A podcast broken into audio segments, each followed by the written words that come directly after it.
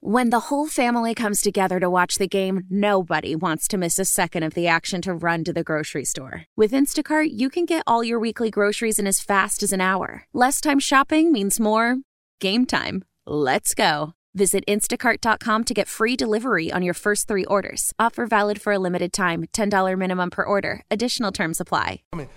coming, coming, coming, coming, coming, coming, coming, coming, coming. Right, let's give away those Zac Brown band tickets. All right, we've been giving those away the entire week. That's a popular show. We got a pair of tickets right now for call number five on the contest line 786 534 0790. The three time Grammy Award winner, Zac Brown Band, the Welcome Home 2017 tour with two shows. It's at Perfect Vodka Amphitheater in West Palm, September 22 and 23. Tickets are on sale. They're on sale right now. You can buy tickets at livenation.com. John Clayton, ESPN, send in your questions to the Coral Springs Automall Kia text line at 67974. We'll also take your calls coming up uh, next segment. Hey, John, good morning. Good morning. So we've been talking a lot about Roger Goodell this morning because he made an appearance with Colin Cowherd yesterday on uh, on Fox Sports Radio, and you know uh, a few things that he said that we spoke about. Let's let's start with with going to Atlanta last week over New England.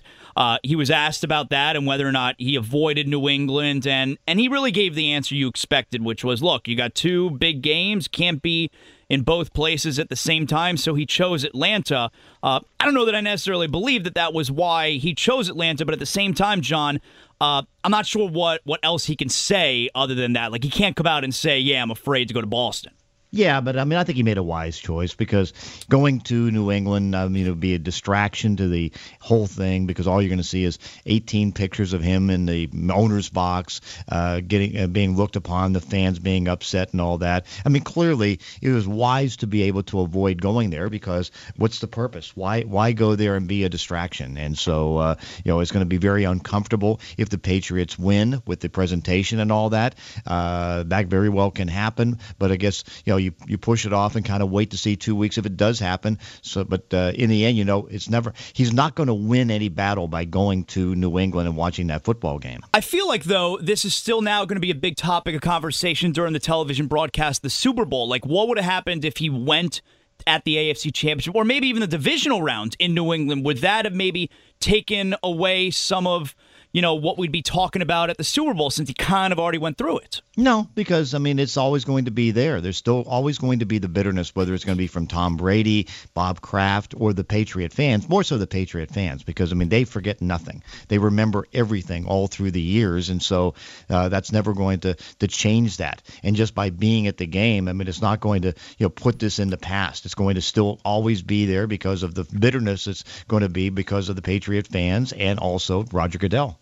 I think people expect that if the Patriots won, that this is a victory over Goodell and that this is a slap in the face to Goodell. I can't imagine Goodell feels that way. I, I doubt Goodell even really, frankly, cares that much because to me, the suspension was more about Goodell maintaining his power, his power under the CBA, and he's already done that. Regardless of what the ultimate result is on, on the field, I mean, he was able to do that, and Tom Brady was effectively suspended for those four games. What are your thoughts on that?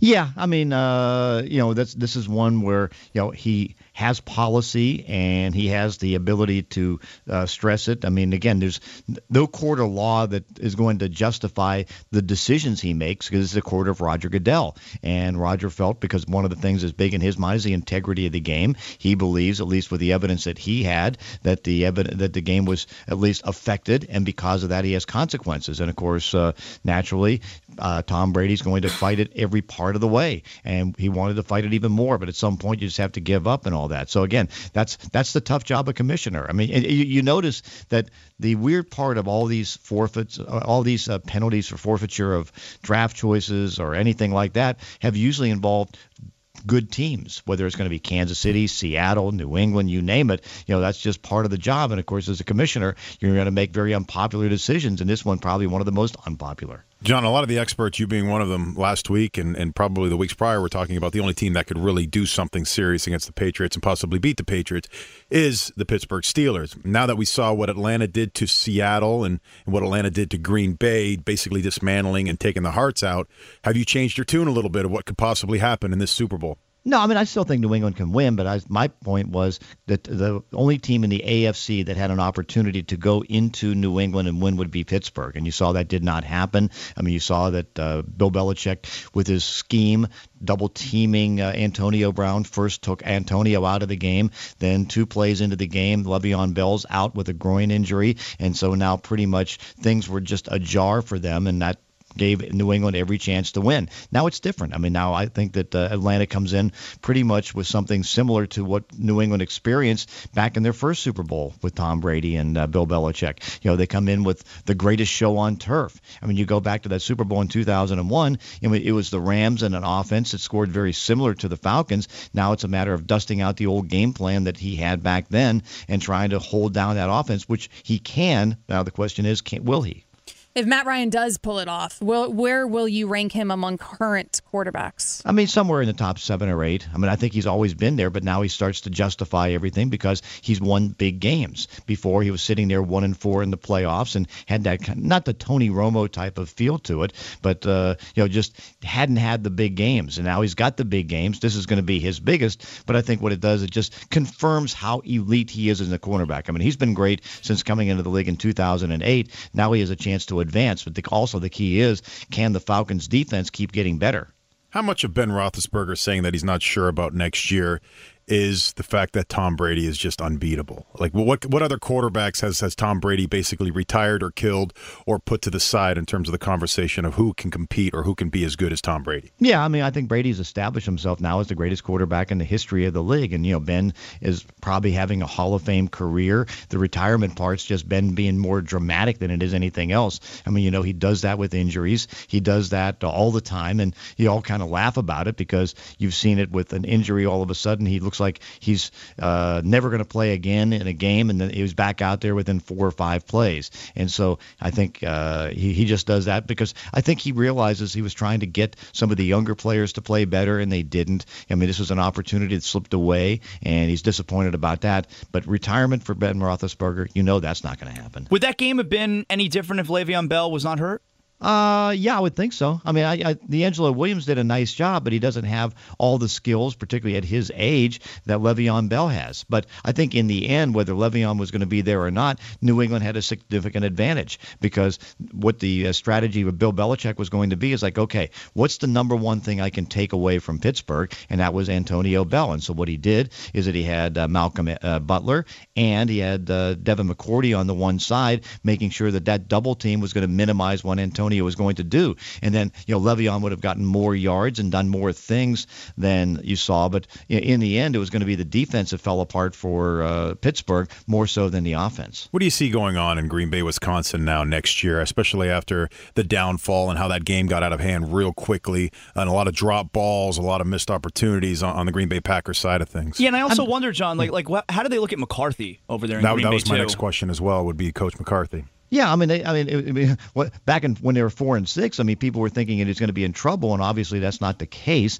because he was able to almost run the table except for that last game. I just think they just ran out of gas more so than anything else. You knew they had issues on defense with their secondary. There were always guys that have been hurt all through the season, and that uh, some of the cornerback play just hasn't been that good. That goes more to personnel and goes to Ted Thompson, the general manager. I mean, you Clay Matthews wasn't the same with the shoulder injury all year long. Their pass rush was not as consistent as possible. And then what ends up happening is that they have four wide receivers that were hurt. Now they all tried to go out there in the field, but their effectiveness was pulled back. I mean, it was just a simple thing where, you know, they had the run. Aaron Rodgers was red hot, but uh, they, they simply weren't good enough in the secondary and with some of the things in their defense. So they have to address more, I think, the personnel aspect than anything on the coaching side. Uh, okay, so McCarthy, he's still in good standing yes. there? Very much so.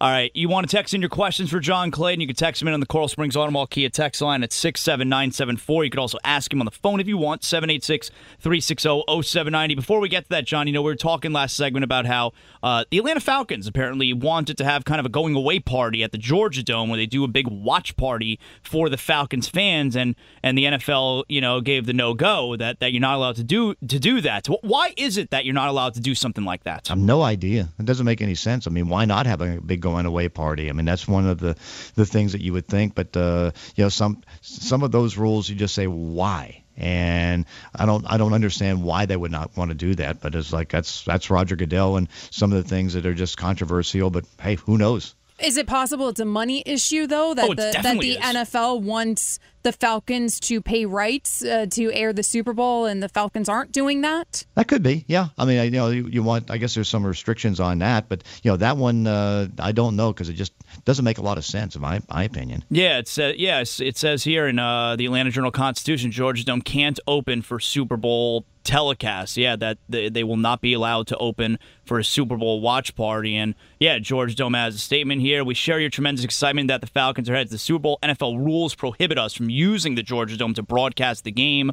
Fans wishing to gather with other fans to watch the game can consider patronizing neighborhood businesses who will be showing the game. I yeah, I don't I don't get it, John. I, I, guess the idea is it affects the ratings uh, because now if you have uh, 10,000, 15,000, then they're not going to be watching with their Nielsen meters. But uh, yeah, I guess maybe it's a ratings thing more so than anything else. Yeah, you're that that I don't know if that's the main reason, but that's certainly probably plays a factor. You're right about that. Uh, all right, John, hang on. We'll get some questions for you. Okay. Okay. All right. Again, you want to get in six seven nine seven four on the Coral Springs Automobile Kia text line. That's that's Romberg's favorite part. It is at the end of the first Cracks segment. Romberg up every away. time. I mean, John runs away. He's, he's, I mean, he's got to go to the bathroom. Uh, Listen, he probably just woke up. It's 5.30 in the Oh, morning there. guarantee he's doing He'll the go to pee break bathroom, right you now. know? He, run, he runs away. All right, if you want to get in your question here, 786-360-0790, or, of course, you could text in your question. It's the only place and time that you get to talk to John Clayton yourself. That's next.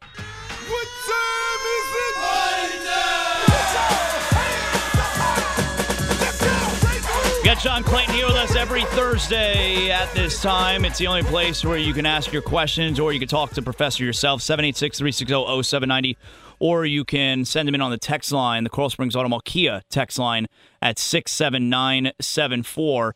Uh, John, we'll, uh, we'll get right at some text questions here for you, all right? Okay, sounds This good. question here uh, if Ryan Tannehill requires surgery and misses a substantial amount of time, who would you blame? And how do the Dolphins replace him for next season? I mean, just uh, it's an ACL, so it's one where it's just a misfortune and all that. I mean, the only thing you would blame would just be the delay in making that decision because now they've lost about a month that he could have on rehab, and if it's going to be a rehab from a reconstruction, now you're talking about six to nine months, and that takes it into September and October, and uh, really just damages the whole season. So, uh, so far, no surgery. That's good news. But if he needs surgery, he needs to get it as quickly as possible.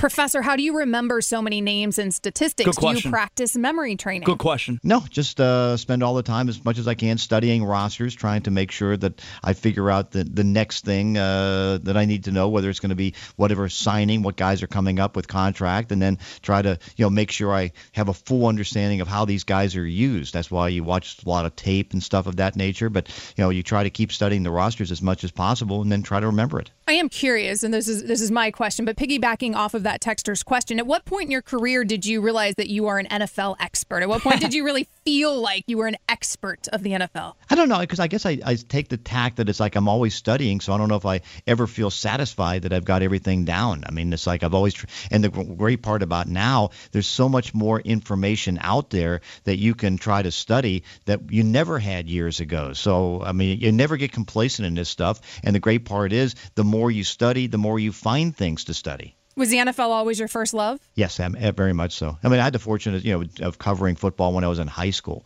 and covering the Steelers, and so uh, you know, having that and going all through college, and then having a career where you just uh, immerse yourself in football. There was different times where I almost went to baseball. Thank heavens that didn't happen because I love baseball, but I love football that much more. John, I see that one of the Seahawks' problems is uh, having a little bit extra practice or or kind of skating by some NFL rules. And I know that Pete Carroll is going to get penalized again this year for uh, for basically stepping. He's a habitual line stepper for stepping over those lines of practices and what is allowed to be happening. How is this going to hurt the the Seahawks next year? Well, it's going to hurt just from the standpoint that they're going to lose a week of the OTAs with the fact that they had three times where they had extra contact. And it's funny because I mean they they practice at such a high level uh, and try to push not push the envelope to cheat, but they want the best on the field. And so on this one case, which of course is the third time they had an OTA where there was extra contact, uh, Pete Carroll was trying to stop some of the stuff. And so what he did is that he had the helmets come off, hoping that was going to hold back how this team was going to go at at each other on a daily practice in the OTAs. And so what happens is that two guys bump heads, and it was caught on tape. And because of that, they said that that's a violation. And so because of that, now they lose a fifth round pick. Then of course uh, the fact that uh, you know the clerical error and that they did not put Richard Sherman's injury out there as a knee, they put it as a non-football injury. Now could take that five and turn it into a two. Let's uh, let's take some calls here for the professor. Let's start off with Danny. Danny, go ahead with your question for John Clayton. Hey, good morning, ladies and gentlemen. Um, quick question: the, what, in your opinion, what are the two biggest needs the Dolphins need uh, as far as, far as player wise, and could we address that in free agency with our cap space? I open this. Well, I still think they, you know, they got to make sure that they're solid enough on the offensive line. I think that uh, figuring that Mario Williams is not going to be on the team, they probably need to work on pass rush. I mean, that has to be uh, one of the big things. I still think that there's a kind of a turning gate at the linebacker position Yep. that they got to settle. So I think that they've got to continue to work on that, and then just make sure that they don't lose much at the wide receiver position. I think they got to find a way to keep Kenny Stills because I think he's so valuable with his quickness and that. But overall, I mean, I think the roster is in reasonably good shape. Here is Mike. Mike, go ahead with your question for John Clayton. Hey guys, thanks for taking my call. Okay, my question, my my question is more of a statement. I just want to know what you think about it. Um, the Dolphins this year, you know, got I think some flack for beating teams that were quote unquote not very good. But in the past years, we've seen them lose to these bad teams. I think that that means something. Um, I'll hang up and listen. Thanks. What do you think? Yeah, I mean that's the one thing I think that you have to look at the way that the schedule broke, which I thought was very good, and the fact that uh, you know they can't get complacent about that. They can't get into the self thinking that it's like we are a 10 win team just because we're that way on talent. They're not that because when you really look at the big picture, they were one and seven against teams that were eight and eight and better, and the one team they beat was uh, Pittsburgh, 30 to 15, and Pittsburgh came back and destroyed them in the playoffs. So uh, I think that uh, they realize, okay, this was a good start. I think it was a good foundation for a first-year coach and Adam Gase that he's able to at least get a winning feel out of it. But now it gets tougher next year because the schedule's going to be tougher, and they've got to try to adjust to that. Texter writes in here, John, are the Raiders 100% Las Vegas? Uh, no, I mean it's never 100% because you still have to get a vote on it, and you don't ha- know if you have all the votes. But I think right now it's probably in that 75% range. I think that they're probably within about four or five ownership votes of doing it, but they still have to make sure that all the packages work out. I mean they got a good endorsement from Goldman Sachs, even if Adelson, the one investor who's putting in 650 million dollars, doesn't come in, so they seem to be okay there. But I think owners are leaning that way, but it's not 100%. That texter was also asking if it happens, do you expect a name change? No, no. That's I mean the Raider brand is what uh, they thrive on, and there's not going to be a change. I mean the only change would be in the first part of it, which would be Las Vegas as opposed to Oakland Raiders. Another Raiders question What do you make of their defensive coaching situation? Uh, it's interesting because you know they get John Pagano to come in there to work with. I mean, as an addition, I think that's kind of interesting. And Pagano's more of a three-four guy, so uh, you know, it, ultimately this is Jack Del Rio's defense, and so I don't see much of an adjustment there. It's just that they had a coach available that they wanted to bring on, and I think that could mean that next year, not this year, that they could be a change in defensive coordinators if things don't work out well. All right, John. Well, next week we'll actually talk about the game. I figure we got some time to do that. Uh, we'll give you some more time to study, of course. Uh, you know, for next week. Do you, do you ever like have your wife give you like flashcards when you're studying so you can remember all? No, you don't need that. No, No. Okay. Nobody quizzes you? Uh, no. No. Okay. Well, I Uh, get quizzes when I'm, uh, you know, I ask questions all the time, but that's that's but good. but no flashcards or anything like no that. No flashcards, no. Uh, excellent job, John. We'll talk to you next week before the game. Okay, sounds good. All right, there you go, John Clayton. you Uh, try to are you trying to steal his tricks of the trade? well, yeah, maybe I want to become an expert. I don't know. I'm not. So being an expert would be cool. You're not a heat expert? I don't know. I mean, yeah, I am. You're right. You're a heat expert. Thank you. You're right. You got those rings, right? You do have those rings. They don't give them out if you're not an expert. They don't give them out for, for for nothing. That's right. What are you an expert at? You really do know that that pisses me off, right? That what? What? what The whole ring thing. I mean, it's, that's your bust that you couldn't finish off Ohio State. You'd have the same amount as me. You're bad, not mine. Ooh, zing. Man, you guys really did take them lightly. I mean, seriously, can't just walk in there and be like, "Oh, we're gonna, we're gonna win just for showing up." You know, then you got a crooked referee, and next thing you know, Ken Dorsey's on the ground. Game over. How mad are you right now, Rob? I mean- Scale one to ten. I'm on your side, though. I mean, I'm on your side, though. No, you sound it. Hmm. You sound on his Maybe side. a little less fiesta bowling at the fiesta. Let's let's go. Yeah. I think I Plenty, screwed that up. plenty of of fiesting. That was the problem. Yeah, yeah, maybe. If you if you would have spent more time in the playbook and not the cocktails, you guys would have kicked their ass. All right. You want to hear some of our bits recycled? You got the Le Batard show coming up. Oh, right. Yeah, that's what they do. the Le Batard show. Uh, but that's a funny bit, though. The outtakes. That's that is a funny bit, though. That is a funny bit. It That was is a funny bit. really funny when we came up with the outtakes. That is Stay tuned bit. for your next recycled bits. Dan Le Batard Show. People think Tobin sounds like Batman during sexy. He does. Yeah, they call it bat stats when he uh when he starts talking. Swear to me. Swear to me. Why? Why? If you have T-Mobile 5G home internet, you might be hearing this Why? a lot. Why? Every time your internet slows down during the busiest hours. Why? Why? Because your network gives priority to cell phone users. Why? Good question. Why not switch to Cox Internet with two times faster download speeds than T-Mobile 5G home internet during peak hours? Okay. Stop the whys and visit cox.com slash 5G home for details. T-Mobile prioritizes certain T-Mobile phone users over home internet users during times of congestion.